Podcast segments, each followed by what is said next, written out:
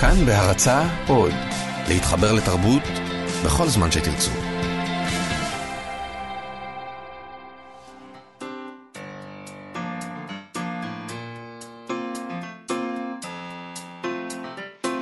מה שכרוך עם יובל אביבי ומה יעשה לה. אה, צהריים טובים. אה, מה שכרוך, יום שלישי, מגזין הספרות היומי של כאן תרבות. אה, כמו כל יום ב-12 אנחנו כאן, ב-104.9 או 105.3 FM, באתר האינטרנט של כאן או באפליקציה כאן אודי. בעמוד הפודקאסטים אפשר גם למצוא את התוכנית שלנו ואת שאר התוכניות של כאן תרבות. איתנו באולפן שירי לב-ארי, עפרה לחמי, הטכנאי גיא פלוויאן. שלום גיא. אה, יובל אביבי בחופשה השבוע, אז צליל אברהם מגישה איתי את התוכנית במקומו, שלום, שלום גם לך. צליל. אה, צלילי עורכת כאן באמת, מהמחלקה הדיגיטלית של הדסק הכלכלי של כאן. אה, יש לנו היום עורך באולפן, שלום לעורך המתרגם והמסאי עודד וולקשטיין. אהלן. אהלן. אה, נזכיר למאזינים שאפשר לשלוח אלינו מסרונים בטלפון 055-966-3992, 055-966-3992, אה, ואני רוצה להתחיל ברשותכם בידיעה שקראתי בהארץ אתמול, שלשום. אה, מדובר בידיעה של גילי כהן, כתבת הצבא של עיתון הארץ, שזה לא בדרך כלל דבר שאני מדברת עליו פה. לפי הידיעה הזאת, צה"ל מגביל את הספרים שחיילים יכולים להכניס לכלא הצבאי, ואוסר על הכנסת ספרים שעוסקים במין או במה שהצטייר כקריאה למרד. רשימת הספרים או הנושאים האסורים בכניסה לכלא הצבאי אינה ברורה, ונראית כנתונה יותר לשיקול דעתם של החיילים המשמשים כמדריכי כליאה במקום. לעתים נאסר על הכנסת ספרים שכוללים קטעי אלימות, או שמכותרתם ניתן להסיק, כי הם קוראים לאלימות. לעתים אוסרים על הכנסת ספרים שמדריכי הכליאה סבורים שמעודדים מרד. לפני כמה חודשים נאסר על חיילת שנכלאה בשל עבירות משמעת להכניס לכותלי הכלא את הספר הפופולרי 50 גוונים של אפור. דווקא הרבה משמעת יש בספר הזה. זה- יש את מבינה. היא- היא היא הסתובבה בלי דיסקית או יכולה משהו. ללמוד הרבה. אוקיי, אני מעניין, אני לא מבינה ממה הם מפחדים פה, אבל אוקיי. אה, כאשר בשבוע שעבר נכנסה לכלא הצבאי סרבנית הגיוס הדס טל, נלקח ממנה הספר "השמידו את כל הפראים", שכולל עדויות על מעשי הקולוניאליזם והאימפריאליזם באירופה ובאפריקה, ועל האידיאולוגיה שליוותה אותם. זה ספר שיצא לא מזמן בעם עובד.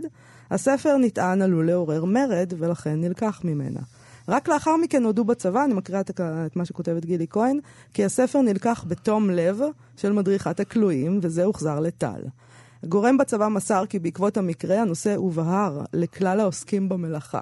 במקרה אחר, הלינו חיילים שנכנסו לכלא כי נמסר להם שלאגף אליו נשלחים כלואים שעברו עבירת משמעת לפי מדריכי הכלואים, לא יכלו להכניס כל ספר, לא יוכלו להכניס כל ספר מלבד ספרי קודש. אוקיי. אז אני רוצה רגע לדבר על השמידו את כל הפראים, כי זה ספר שנתנו עליי להכניס. מדובר בספר שיצא עכשיו בעם עובד, כמו שאמרתי, הוא נכתב על ידי סוון לינקוויסט, דוקטור לספרות והיסטוריה מאוניברסיטת אה, שטוקהולם.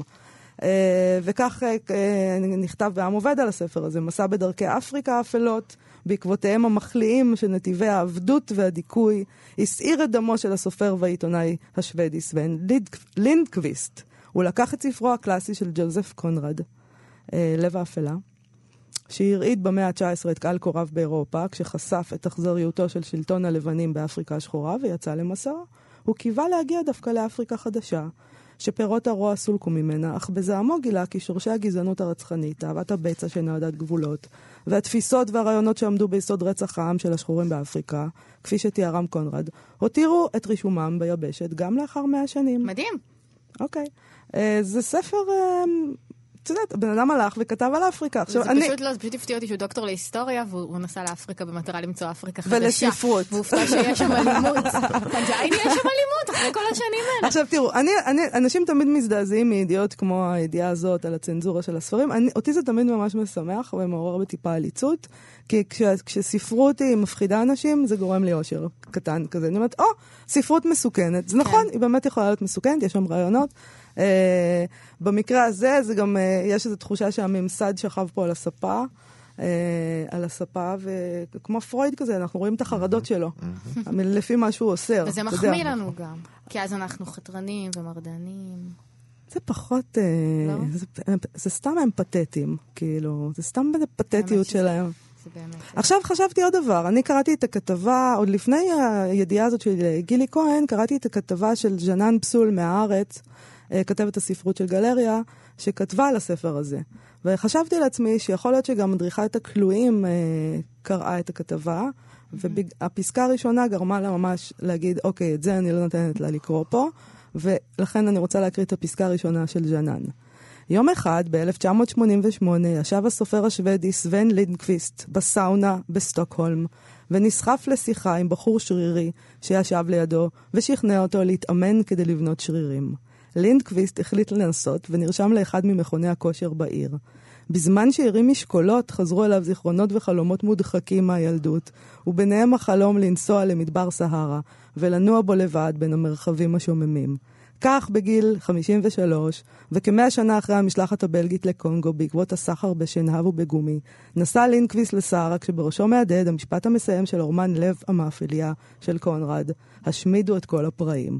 עכשיו, זה מאוד סקסי, כמו שז'נן כתבה את זה. הסאונה, והזה, והשרירים, זה מעורר כן, חרדה, נכון? כאילו, אפשר להבין אותם. תשמעי, אני לא מבינה איך, איך זה...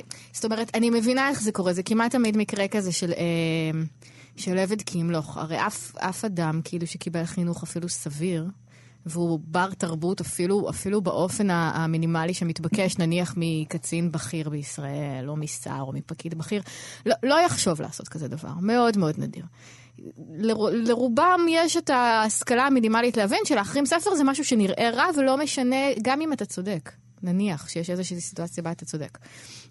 זה פשוט נראה כל כך רע, וזה יוצר אה, אה, כזאת אה, רוח אה, אה, מרד וסקס אפיל כלפי הספר המוחרם, שזה גם לא משרת אותך בשום צורה, זה גורם לך להיראות כמו אדם חשוך. מה, מה שקורה זה בדרך כלל לדעתי שאיזה סוהר זוטר, או מדריך כלואים, מחליט על דעת עצמו לקבל כל מיני החלטות, ואז, ואז חגיגה. כן, זה כנראה ש... מה שקרה פה, כן, אבל uh, עצם זה שהוא החליט, זה... השיתוף פעולה, עצם השיתוף פעולה, זה שבן אדם צעיר, יש להניח, מדריך כן. כלואים, מדריכת כלואים. מדפדף בספר, הוא אומר, זה לא נראה לי, ומרגיש את עצמו גם בטח מאוד מאוד חינוכי. השמידו את כל הפראים, זה נראה פתאום... אה, אז מה, הוא מרגיש כמו אה, הפראי בסיפור הזה, או כמו המשמיד? היה פעם גם סיפור של הארץ, על זה ש... אה, שחיילים בעיר העתיקה מחרימים מתיירים את הפוסטר הזה, ויזית פלסטיין, שקונים בשוק בעיר העתיקה. כאילו, הם בטח חושבים שהם עושים את עבודתם מצוין, ושזה התפקיד שלהם. זה כמו הטובה האדירה שעשה שר החינוך לדורית רביניאן. כן, כן, בדיוק. שהוא גם אפילו לא באמת החרים את הספר. נכון. אה, אז זה, זה באמת איזושהי מלכודת, אם אתם באיזושהי עמדה שבה יוצא לכם לדעת מה אנשים תחתיכם קוראים, זה, זה המלכודת, כאילו, זה, זה הבור הכי, לא ליפול לשם, לא לגעת. אז רגע, עודד, בעצם אה, אנחנו פה איתך בגלל הספר, אה, עוד שעוד מעט נדבר עליו הרבה, משמרת לילה שיצא עכשיו. בעצם אתה צריך לשאוף ש... יחרימו אותו. בכל מקום. לחלוטין, לא נראה לי שיש לי סיכוי. אנחנו אבל, רוצים לקרוא פה לחרם. אבל תעשו כמיטב יכולתכם. אוקיי, בסדר, אז אנחנו מבקשים אפשר לנסות, אפשר להגיש נגיד לכל מיני דברים. להגיש ואז לא לקבל. ולא לקבל, ואז להגיד. אוקיי. אנחנו עם עודד וולקשטיין, דוקטור לספרות. מרצה, מתרגם, עורך, משאיות, נדבר על המרצה הזה וזה, בסדר? הוא עושה לי פה פרצוף. כמו שאמר אה, אה, חברי יניב חג'בי, אה, אדם שהשלים דוקטורט צריך בעיקר להתבייש בזה. אוקיי, אז גם על זה אנחנו נדבר. אבל אני אוהבת את הדוקטור בגלל שאז ההיפוכונדרית שבי, או מרגישה שאולי אתה גם תוכל לטפל בי אם אני לא ארגיש טוב. אז זה יותר בכיוון הזה. אה, בימים אלה ראה אור הספר שלך, משמרת לילה, ובו מבחר מסות שכתבת, על פלאנרי אוקונור, אה, וויליאם פוקנר, יצחק לאור, תמר גטר, פרנץ קפקא, צ'נדלר ועוד כל מיני. אה, ואני רציתי לדבר רגע על המוטו של הספר הזה. Mm-hmm. מדובר במשפט של אמילי דיקנסון, שלא טרחת לתרגם לעברית. After great pain, a formal feeling comes. עכשיו אתה צריך לתרגם את זה. וואו, ככה ב... אז בתרגום מילולי עילג. אה, אחרי כאב גדול. גדול. באה... את רואה למה לא טרחתי לתרגם את זה? תחושה או הרגשה פורמלית. אוקיי. מה, למה? למה בחרתי כן, בזה? כי, אה, תראי, הכנסתי את זה שנייה לפני שהספר ירד לדפוס.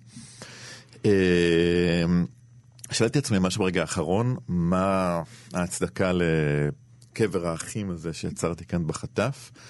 והרגשתי שהמשותף לרוב המסות הוא סוג מסוים של התעקשות על קריאה שיש בה יסוד אה, צורני, פורמלי, אסתטי במפגיע, כלומר עוד נדבר על זה אולי, אבל אה, אני מודה שהקריאות שלי לא מגויסות אה, לעשות עולם טוב יותר, הן לא טרודות בסדר יום מוסרי מובהק, ודברים שאני אוהב מתארגנים לי בראש די מהר ב, בצורות, ב, במבנים ובזיקות, ואני הרבה פעמים מרגיש שאני עושה מתמטיקה ברמה נמוכה מאוד מאוד מאוד, מתמטיקה של מתמטיקה. איש לא מוכשר, אבל אוקיי. אני מוקסם מההיבטים המהונדסים, הצורניים, הצוננים של הספרות. אה, המוטו הזה הוא סוג של התנצלות, כי מבחינתי המבט הזה הוא סוג של אה, עיון בלבה המתקרשת רגע אחרי ההתפרצות. אני מרגיש שאין לי מה להגיד על ההתפרצות, כמו להבדיל, קטונתי פיזיקאי שבא, ועל המפץ הגדול באמת אין לי שנייה, אין לי מה להגיד, אני מפחד, אבל שבריר שנייה אחרי זה.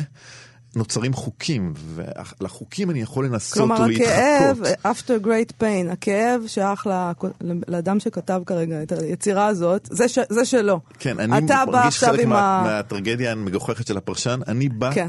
שנייה אחרי אוקיי. שהכל נגמר, ואני מתחכה אחרי העקבות המצטננים של הכאב הגדול. אה, אני לא יכול להגיד כלום על, ה, על הכאב.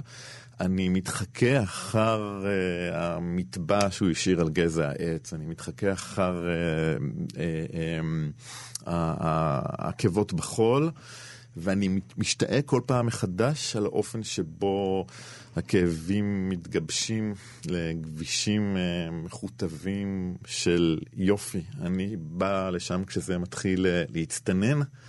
אני מנסה לומר שמכלל המבטים הקצת צוננים האלה, אני מתחכה אחרי איזה מוקד של תבערה שאין לי גישה ישירה אליו. אני uh, עוקב אחר הגלגולים, ההשתברויות, המופעים המאוחרים שלו. האם אתה חושב שזה שאתה, אין לך גישה לזה, זה בגלל שאתה, זאת אומרת, זה עמדת הפרשן, או שלקורא אין את, ה, אין, אין את הגישה הישירה הזאת, לכל קורא? אני לא יודע, אני מוכרח לומר שבמידה רבה, בזמן האחרון אני מאוד מוטרד במקום של הפרשן, זה שמגיע תמיד רגע מאוחר מדי, אני לא אשכח רגע שבו דיברתי על פה, במוזיאון אה, תל אביב, ו... אדגר אלן פה? אדגר אלן פה, והתחלתי שם להסתבך עם כל מיני אה, מתלולים ורפלקסיות, והפרשנות, והפרשנות, תמיד יצא אידיוט, לא משנה מה הוא עשה, תמיד מצנפת השוטים צלצלה על ראשו, והצחוק אה, של פה שמתזמר את החוכמה הפרשנית במתווים אה, מצלצלים של טיפשות, ריחף על הכל. וישב שם א' ב' יהושע. והוא אמר בסוג של התפרצות, היה משהו חזק ומטלטל, תשמע, אז מה, הוא אמר, לא אמר את זה במילים מפורשות, זה מה שהשתמע, אז מה עשית? אז במקום מצנפת שוטים יצרת מטה מצנפת שוטים, אז, אז בנית עוד קומה של טיפשות. יש משהו אחר, אם אתה רוצה, יש דרך אל המוזיקה הזאת, אל, אל הניגון הזה, אל הריתמו, אז, אז, אז, אז, אז הוא לא אמר את זה, הוא כמעט אמר את זה, אז תכתוב.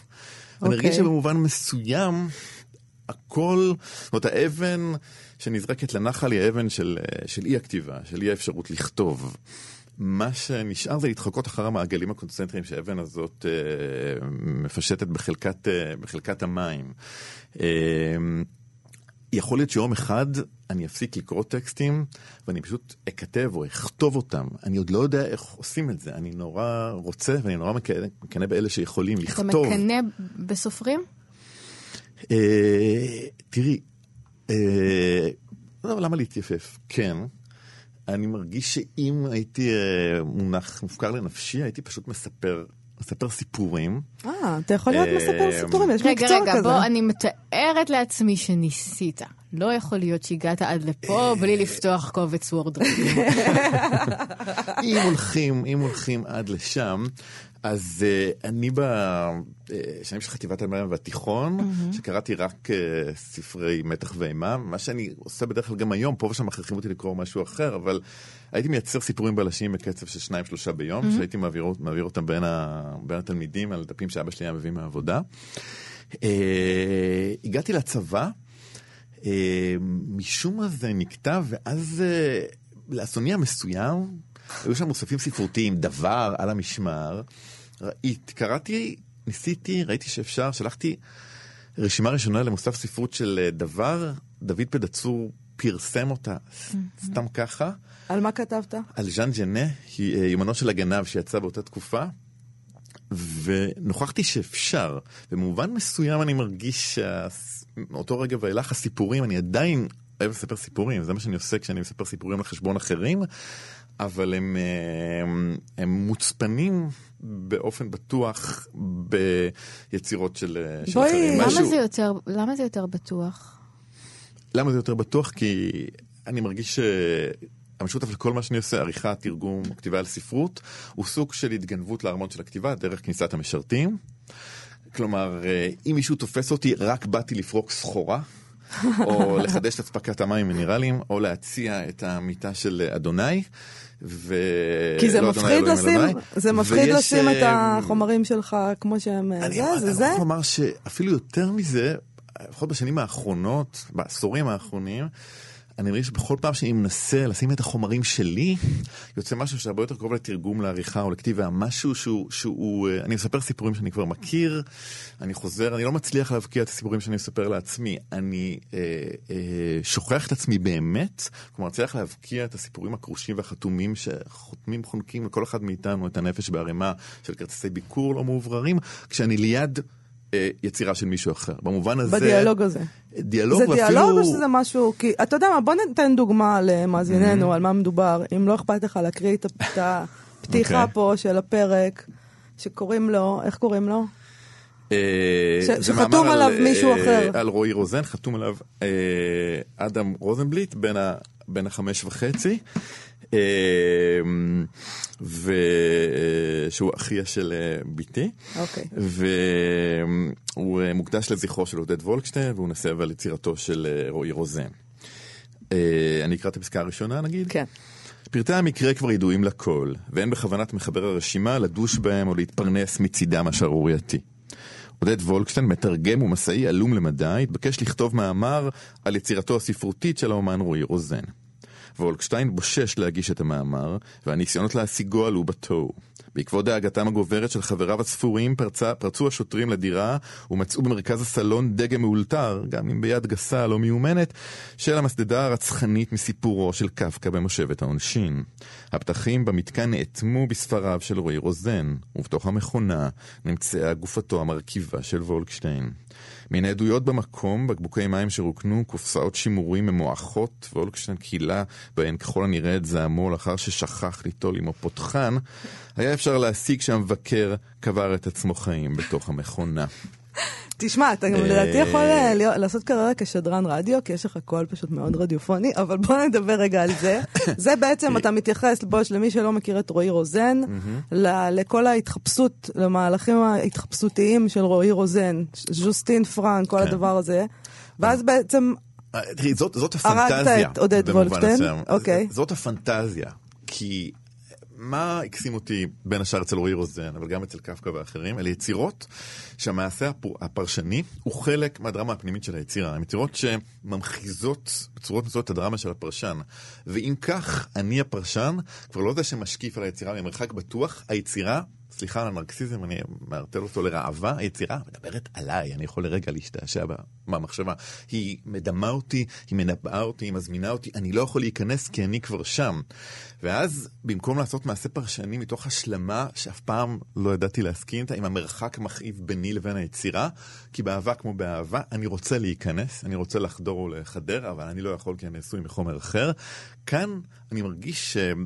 באמצעות הפואטיקה הרוזנית שעסוקה בהמחזה אה, פרוורטית ואקססיבית של ניסיונות פרשנות, אני יכול לקוות סוף סוף להיקבר חיים בקרביה של היצירה. אני עומד במרחק אינסופי כפרשן, ובכל זאת אני מתעכל במיצי הקיבה שלה. כבר הייתי שם.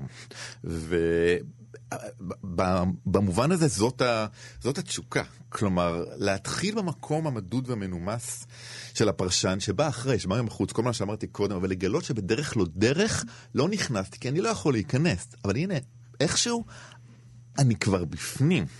אני כבר בפנים, אני אבוד בתוך הגוף של היצירה, אני מחפש את דרכי החוצה, או חלפי מתחפר, אה, מתחפר פנימה, אבל במובן הזה המאמר הזה ועוד אחד או שניים הם המאמרים ה- אה, האופוריים ביותר אה, בטקסט. כן. אה, גם הכתיבה על פה הייתה כזאת, סוג של תשוקה להיקבר חיים ב...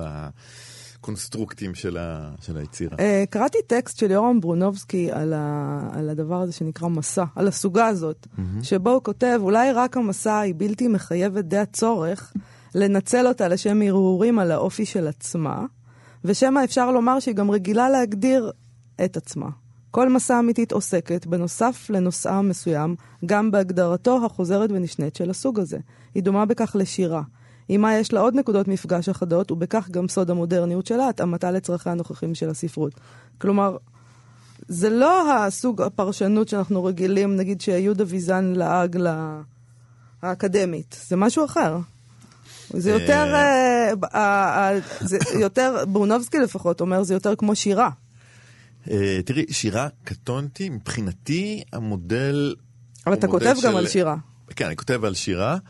המודל הוא מודל של אה, התאהבות, עם כל הלגיטימיות שיש בהתאהבות, כלומר, זה חטוף, זה השלכתי, יש, זה מבטיח הבטחות שווא. וזה מסוכן גם, התאהבות, אתה יודע. זה מסוכן, זה מטשטש גבולות, זה אמ, ממסמס הבדלים, אני לא יודע איפה בדיוק אני נגמר ואתה מתחיל, אבל, אה, אבל לרגע, לרגע ארוך אה, מותר לנו. אני חושב שממה שהקראת, מה שברונובסקי מדבר על היסוד הלא מתחייב הוא נכון, אבל אני כן מתחייב לנצח החטוף הרגעי של אני אוהב אותך.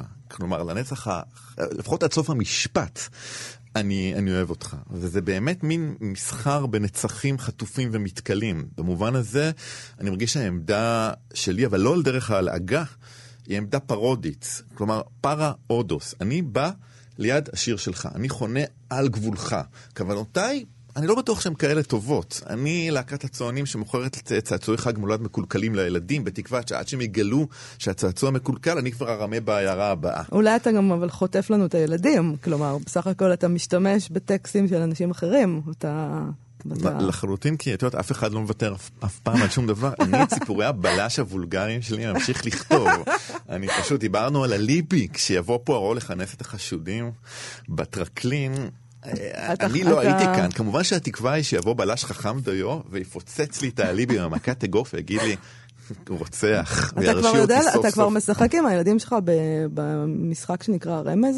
אתה מאוד תאהב לא, אותו. למדי אותי. אני- אחרי חושב השידור. שהגיע הזמן לעדן את המשחקים שאני משחק עם אדם, כולם סבורים כך. אז הרמז, אה, אני אחרי זה, זה משהו עם, אה, יש שם, צריך למצוא מי הרוצח שם.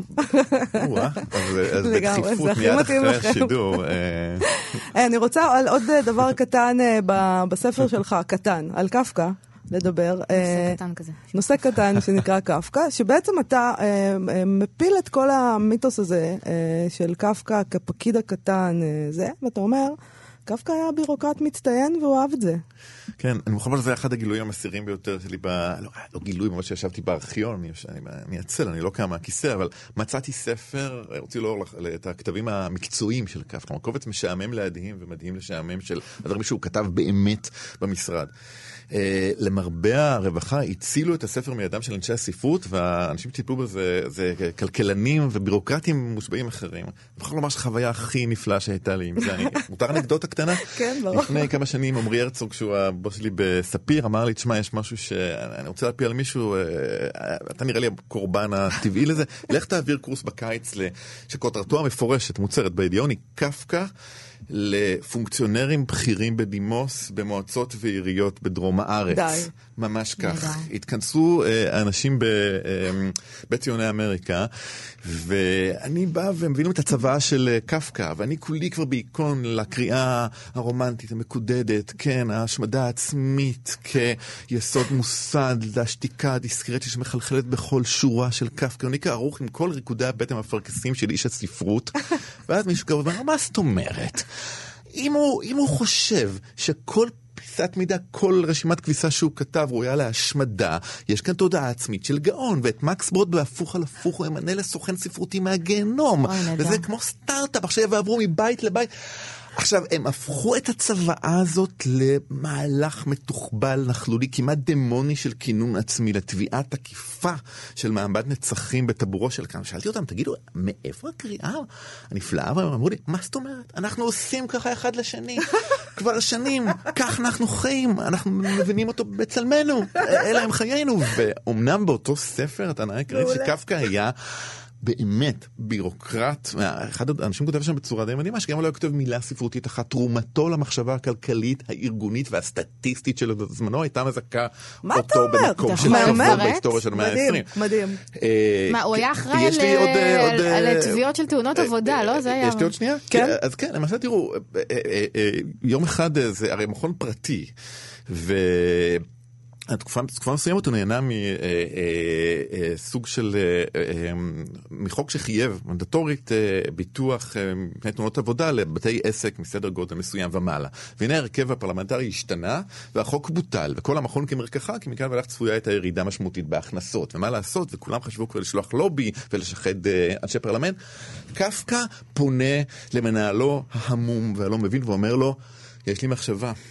המוות של החוק הוא הולדת הבירוקרטיה. אנחנו הפקידים ניכון על גופתו המצטננת של הקיסר. אתה לא מבין ששחר חדש ונצחי של בירוקרטיה יעלה על גבייתו של החוק. החוק צריך למות כדי שהפקיד ייוולד באמת.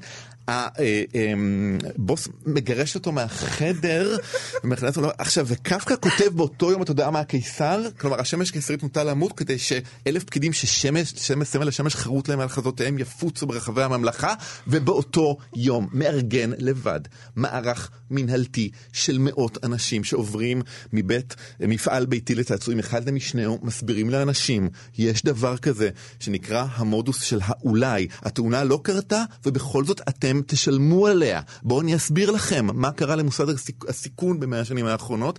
היקפי הצלחה פנומנליים, הוא משחזר תוך הוא שנה. את היקף ההכנסות של, המחסון, של המכון ואף עולה עליו. אז הוא כאילו בעצם להפליא. דמות מפתח בהתפתחות הביטוח? הביטוח, זה, כן, את יכולה... הביטוח, הקפיטליזם, המחשבה הסטטיסטית והארגונית של מבינה? המאה וכאילו מי, ש... ה-20. מי שראה את זה זה חוקרי ספרות, והם אמרו, אוי, פקיד מסכן, איזה עבודה. נכון, הם לא הבינו, לו." הם לא הבינו. באיזה, מדובר בבירוקרט אקסטטי. עכשיו, מי שהבין את זה, אליס קנטי במסע שלו על ה... אומר, יש לי תחושה שהבן זונה הזה הכיר את הטירה מבפנים, מהצד של הכוח, אבל תחושה, והנה אתה קורא את הספר הזה, צריך למחות איזה יצרן צעצועים ב- בבוהמיה, אין בעיה, הר קפקא יקרא אותו לגזרים בבית המשפט, בלי, בלי זה. בבוקר הוא מפרסם מאמר בעיתון של הפועלים, בערב מאמר בעיתון של המעסיקים. גמישות זיקיתית, אז, אופורטוניסטית. אז נהדר. רגע, אז כל. כל הדימוי הזה של, אה, של קפקא כ, כשל איזה נוירוטי, חיוור ו, וחולה. קורבן של המכונה, קורבן של המכונה. ועצוב הוא המכונה ונוטה בעצמו. למות. זה, זה לא נכון? היה בן אדם עם חיים טובים? לפחות גם וגם. כלומר, אם הוא היה מזוכיסט, אז כמו רוב המזוכיסטים שאני מכיר, אפסותו מילאה את העולם ולא השאירה מקום לשום דבר אחר. במכתבים הנפלאים למילנה, היא כותבת לו שהיא אוהבת אותו, היא אומרת לה, ואני לעומת זאת עוסק עכשיו בדוח על שיעור המתאבדים בפראג בחורף האחרון, ועוד מעט על שיעור תאונות העבודה שזה, ואיזה מטעמים עוד יש לי בשבילך, אהובתי, בטרם יצא חג המולד, חג המולד הנוכחי. כלומר, מדובר באיש שממש מגלם בהתענגות את, ה- את המכונה, מהווה את רוחה. כלומר, אה, יש שם אה, אה, סוג של... הוא, הוא הבירוקרטיה, הוא, הוא המכונה. כלומר, אנחנו רגילים לקרוא את קפקא. כבן שעומד מול האב המוחץ והמסרס, אבל מה בדבר האפשרות שקפקא הוא האבא, לא האבא הדיפלי המסרס, אלא המכונה המת... המתפוצצת הוא מצחוק. השומר והוא ה- לגמרי, ה- הוא, כן. והתנועה הווירטואוזית הלא מתחייבת בין העמדות היא כנראה המפתח לגישה ליקום הסחרחר וה- והבאמת אה, בלתי נתפס הזה. מדהים. יצירת חיי. הנפש שלו אנחנו, אנחנו יודעים מתוך הדבר הזה? זאת אומרת, הוא הוא באמת היה דיכאוני? אולי... תראי, אני חושב ש... מה שאני קורא אותו ככה, אז... אה, לפחות על- דיפרסיבי. אפשר לחשוב על, על חיי הנפש, ומצד שני, מה את עושה עם מכתב לפליצה, שבה הוא אומר לה, אני מדמה אותך אם שאני חושב על הדבר שהולך ובא עלייך הביתה, והידיים שלנו נדמות לבוכנות מכניות, כלומר הוא הופך את פליצה לאט לאט לסוג של מכונה, סוג של מכונת כתיבה, מין מוזה מקרקשת ומתקתקת, שעל ידה הוא מפיק טקסטים שנעים.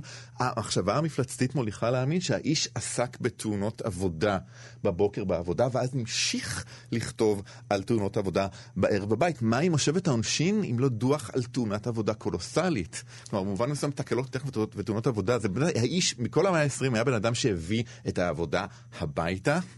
ב- ב- ב- בשמחה בעליצות, ובהתמסרות. בעזוז. אני יכולה להבין את זה, אה, כאילו את המשיכה לרגע הזה שבו הכל ייהרס, את הפחד ממנו ואת הרצון לכתוב עליו ואת הרצון להתכונן אליו, גם בתור המקצוע שלך בביטוח וגם בתור סופר שכותב על הרגע שבו התאונה קורית, ועל על איך שהמכונה משמידה אותך, וגם ביומנים שלו ובחיי הנפש שלו, ההתכוננות התמידית שלו למוות שלו ולהרס של הגוף שלו, וזה זה שהוא ידע שהוא יהיה חולה והוא התכונן לזה שהוא יהיה חולה עוד לפני שזה קרה באמת. עודד, אה, אני רוצה לדבר קצת על האקדמיה, שאני מבינה שיש לך יחסים די מורכבים איתה. לימדת בתל אביב, הפסקת, לימדת בירושלים, הפסקת, אתה מלמד כן. היום בספיר. מה... מדוע? מה קרה? אמ, תראה, אני מאוד אוהב ללמד. אמ, אני לא, לא מסתדר באקדמיה. אמ, אלה לא מאמרים אקדמיים, אני מרגיש שיש כמה דברים שאני יכול לומר על זה. א', באמת התנאים הבסיסיים של הכתיבה האקדמית, אני זוכר שכתבתי דוקטורט, אז uh, ברגע מסוים המנחים שלי החזירו לי אותו ואמרו, ואני יכול היום להבין שלשיטתם הם צדקו. אמרו, תשמע, אתה כותב על uh, אדגר אלן פה. אתה לא יכול לעשות פסטיש של פה, לשיר אותו, לאהוב אותו, לחגוג אותו, להזדהם בו.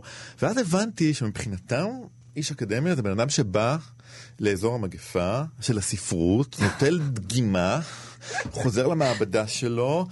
ומכין מכין חיסון, רוקח תרופה ונזהר מאוד שלא להדביק אחרים בדרך. עכשיו מבחינתי אם הספרות היא אזור מגפה אני אעשה כל שביכולתי כדי להידבק. להידבק ולהדביק אחרים. מבחינתי אם אין הרגע שבו הטקסט, בסדר אני לא אגר, פה נתון, על זה לא מתווכחים, אבל אני נורא נורא רוצה, נורא רוצה להתקרב אליו, להריח את הזיעה שלו, לגעת בגופיות שלו, אני נורא רוצה להשיג את האינטימיות הזאת עם, ה- עם שזה הטקסט. באקדמיה בזוי, כך אומרים. ותראו, תמיד מבטיחים לך, זה כמו קפקא עם השומר שמאחורי השומר, שיבוא יום ובוא תהיה מספיק חזק ושוב תוכל לעשות מה שאתה רוצה, אבל בינתיים מה אכפת לך? אני הייתי מאשר לך, אבל חייבים לשלם את השוחד לשומר הסף, את יודעת, בדיוק כמו לפני החוק. כן. אני הרגשתי שאני כבר לא יכול לחכות, בהתחלה מאוד כעסתי, אמרו לי שהאנשים לחכות האלה... שמה?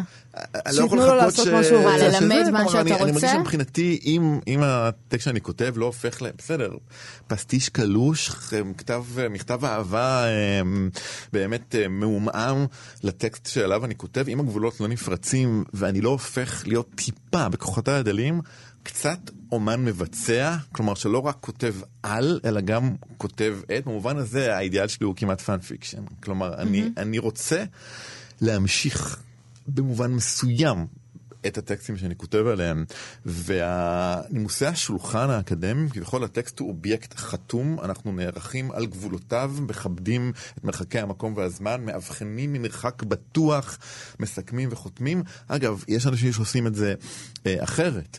אה, גם היום, אבל הרוח הכללית, בעיקר כשאתה בתוך אה, תהליך החניכה האקדמי שאין ארוך מפותל ממנו, לא מאפשרת מה, אה, מה, מה מגעים עמדתך כאלה. בפולמוס הזה של יהודה ויזן מול האקדמיה, העמדה הפרשנית?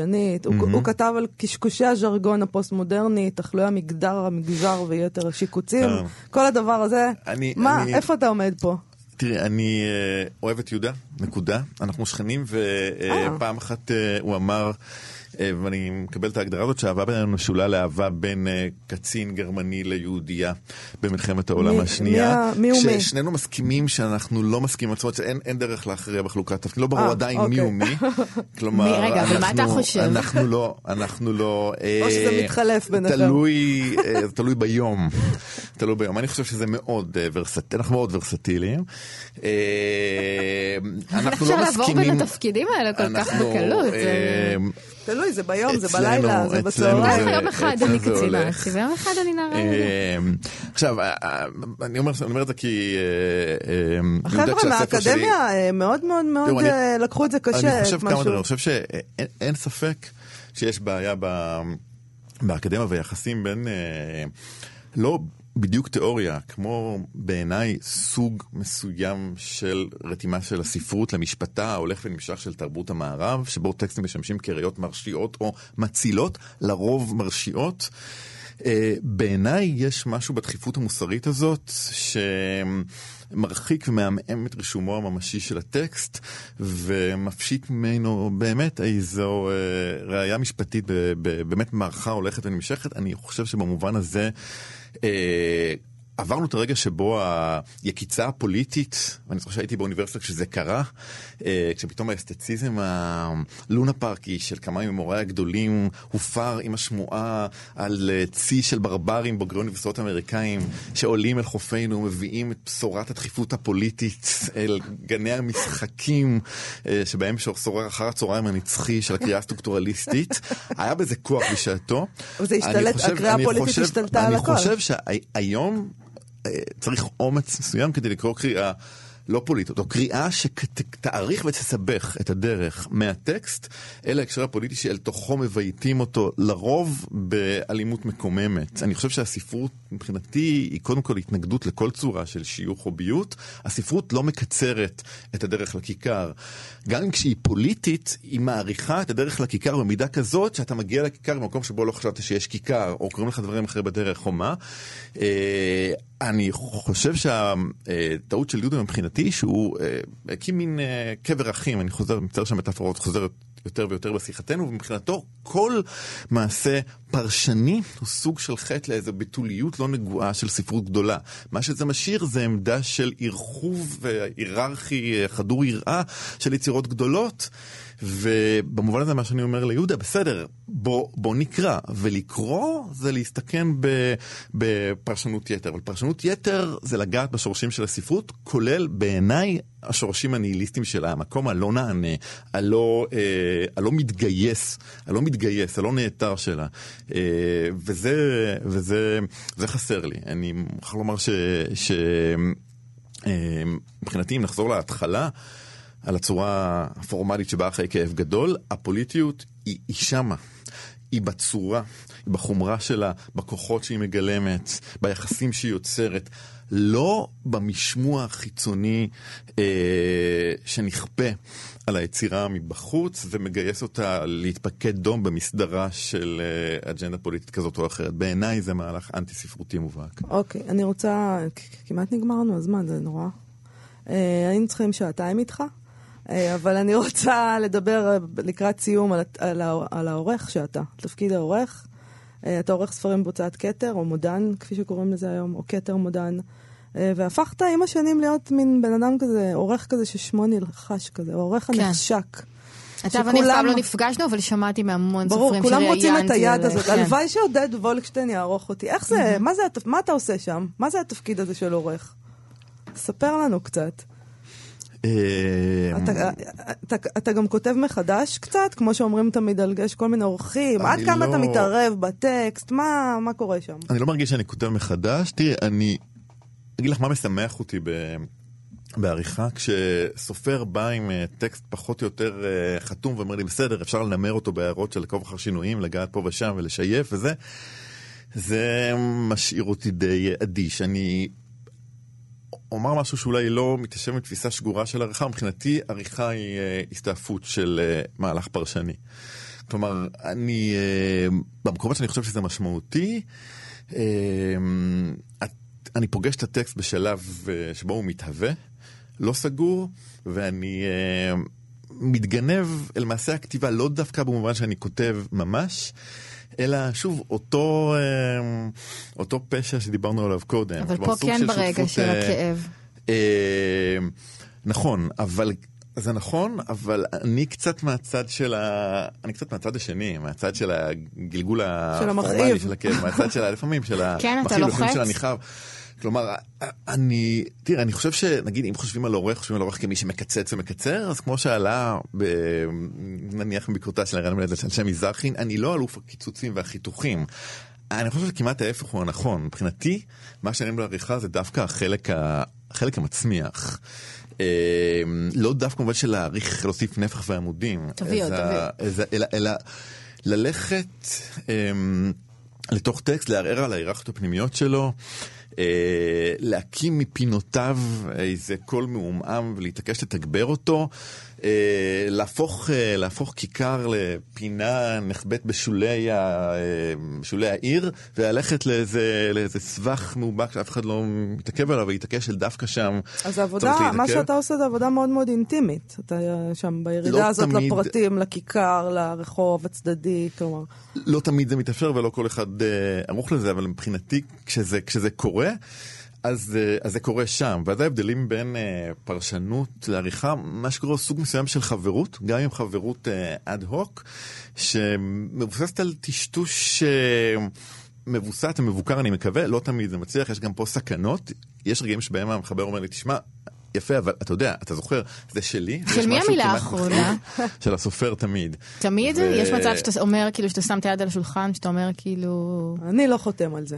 לא יוצא לאור. לא קרה לי, לא, לא קרה לי. אני, אני מרגיש שמשעה שהגבול נפתח, משעה שה... אה, אני, אני מורשה להיכנס למקום שהוא לא שלי, ולהבין ליטרלית את ההזמנה תרגיש כמו בבית. כלומר, אם אני מורשה באמת לפשוט על המקרר ולהתפרקד אה, על המיטה, אז החוזה הוא שבאופק מחכה רגע עדין אבל תקיף של גירוש, שבסוף יגידו לי, חמודי, נחמד, אבל אחרי ככלות הכל, זה לא הבית שלך. ובאמת בסוף, אה, בסוף הסופר ממשיך עם הספר אל העולם. ואתה נשאר נכון. מאחור. והנקמה שלי זה שאני בוגד בו עם הסופר הבא. אז אני רוצה, כי גם הזכרת, לדבר על התשובה שלך, שזה דבר די נדיר, שהשבת לאריאנה מלמד על ביקורת שהיא כתבה על הספר של שם מזרחין. שהוא, שהוא ספר שאתה ערכת. Mm-hmm. Uh, אתה כתבת שם, רשימתה של מלמד עשויה תשוקה אחת, לשקול את הספרות כנגד המציאות המוכרת עד תום ומנוסחת עד דום, ולייצב את כפות המאזניים ברגע דמום וסולידי של איזון. מה כל כך עצבן אותך ב... uh, בביקורת הזאת שלה על הספר של שמי? אני חושב שאם נניח לרגע עניינים של טוב וכולי, ונשים את זה בצד, אני חושב שהיה בביקורת משהו עקרוני. אה, ולדבר העקרוני רציתי, רציתי להתייחס. היא חיפשה את הדבר הפוליטי הזה שדיברנו כן, עליו זה, קודם. זה נמשך לגמרי מהחלק הקודם של השיחה. אני חושב שאריאל מלמד בצורה אה, מתוחכמת ומעובדת מאוד, יצא מתוך הנחה שלספרות יש דייט עם המציאות, והספרות מחייבת להגיע לדייט הזה בזמן. עכשיו, אולי חשוב לחדד, לחדד, לחדד את העמדה ההפוכה במפגיע. כלומר, לא שאני חושב שהספרות לא מחויבת להגיע לדייט הזה בזמן, אני חושב שהספרות היא אותו דבר שאף פעם לא מגיע בזמן לדייט עם המציאות. כלומר, יש איזה יסוד של דסינכרוניזציה.